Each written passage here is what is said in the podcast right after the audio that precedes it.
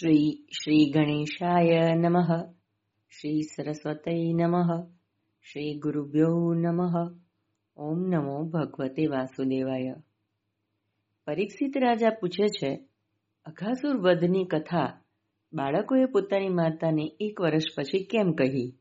તેનું કારણ શું? પરીક્ષિતે આ પ્રમાણે પ્રશ્ન કર્યો એટલે સુખદેવજીને ભગવાનની આ અદ્ભુત રહસ્યમય લીલાનું સ્મરણ થયું. સુખદેવજીને પણ સમાધિ લાગી છે. થોડીવાર પછી પ્રયત્ન ધીમે ધીમે ફરી બ્રહ્મ દ્રષ્ટિ પ્રાપ્ત થતાં સુખદેવજીએ રાજાને કહ્યું, શ્રવણ કરો રાજન. બ્રહ્મા ગોપ બાળકોનું અપહરણ કરી ગયેલા અને એક વર્ષ પછી ગોપ બાળકો બ્રહ્મલોકમાંથી પાછા આવ્યા. તેથી તેઓએ આ કથા પોતાની માતાને એક વર્ષ પછી કહી.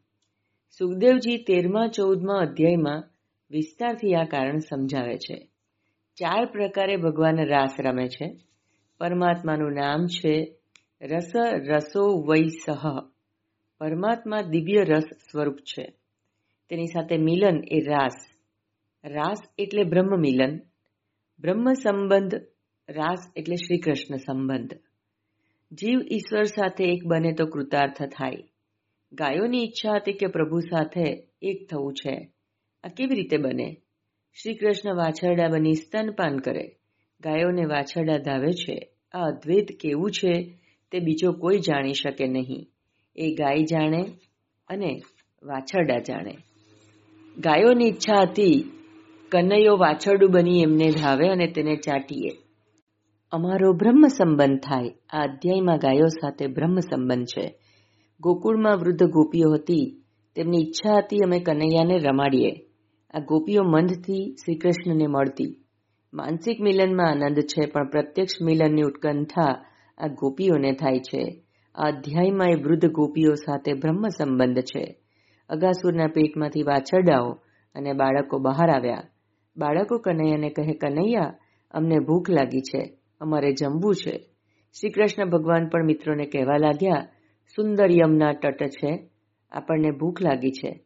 ચાલો આપણે યમના કિનારે પંગત પાડી અને અહીં જ ભોજન કરીએ અને વાછરડા ભલે નિરાંતે ચરે.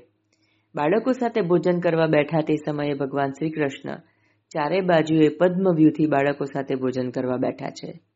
પદ્મવ્યૂહ ચક્રવ્યૂહની રચના યુદ્ધમાં થાય છે. આ સમાધિ ભાષા છે. કમળની પાંખડીઓ એકબીજાને અડકેલી રહે છે. કમળની મધ્યમાં કમળનો ગાભો હોય છે. નાની પાંખડીઓ આ ગાભા પાસે હોય છે. મોટી પાકડીઓ, આ નાની પાકડીઓને અડકેલી હોય છે. પ્રત્યેક બાળકોને ઈચ્છા છે મારે શ્રી કૃષ્ણને સ્પર્શ કરીને બેસવું છે. કનૈયાને મારા ઘરની સામગ્રી આરોગાવીશ. કનૈયાના મુખમાં મારે કોળિયો મૂકવો છે. દૂર બેસે તો તે કેમ થઈ શકે? કમળના ગાભાની જેમ મધ્યમાં શ્રી કૃષ્ણ છે. પરમાત્માએ દરેક બાળકને એવો અનુભવ કરાવ્યો કે તેઓ એની પાસે છે. રાસલીલામાં પ્રત્યેક ગોપીઓને અનુભવ કરાવ્યો કે હું તારી પાસે જ છું. તે જ પ્રમાણે ગોપ બાળકોને પદ્મવ્યૂહની રચના કરી અનુભવ આપ્યો કે હું તારી પાસે જ બેઠેલો છું. ઈશ્વર દૂર જાય તો આનંદ મળતો નથી. પ્રત્યેક ગોપ બાળકોને સ્પર્શનો આનંદ આપ્યો છે. બ્રહ્મ સ્પર્શ વગર આનંદ નથી. પ્રેમમાં એવી શક્તિ કે નિરાકાર સાકાર બને છે. નિષ્કામ ઈશ્વર પણ સકામ બને છે. જીવ ઈશ્વરનો મિત્ર છે. કનૈયો મિત્રોને સમજાવે છે, બીજાને આપીને તમે ખાઓ. એકલા ખાનારને બિલાડીનો અવતાર મળે છે. એકલા છાનામાના ખાવું એ પશુ ધર્મ છે. એકલા કદી ન ખાઓ. ઈશ્વર સર્વને એક સરખો આનંદ આપે છે. મનુષ્ય વિષમતાથી આપે છે. આપવામાં વિષમતા રાખે છે. જીવ જોઈને આપે છે. પરમેશ્વર જોયા વગર આપે છે. ઈશ્વર જીવને લાયક સમજીને આપે છે. ત્યારે જીવને લોભ છૂટે છે. જીવનો મોહ છૂટે છે.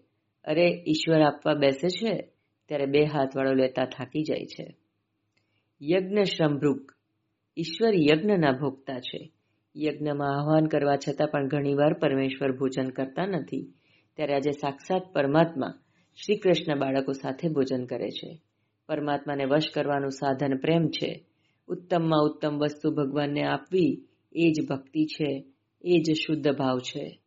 ગોપ બાળકો કનૈયાને કહે છે, લાલા, આ જલેબી હું તારા માટે લાવ્યો છું. કનૈયો જવાબ આપે છે, હું એકલો નહીં ખાઉં. થોડું થોડું સર્વને આપ. થોડું હોય તો પણ થોડો ભાગ બીજાને માટે કાઢી રાખો. બીજા કહે, કનૈયા, મારી માએ તારા માટે બરફી બનાવી છે. ત્રીજો કહે છે, કનૈયા, મારી માએ તારા માટે દહીવડા બનાવ્યા છે. કનૈયો ભોજનમાં વિનોદ કરે છે. ભોજનમાં વિનોદ થાય તો વિશેષ આનંદ આવે છે.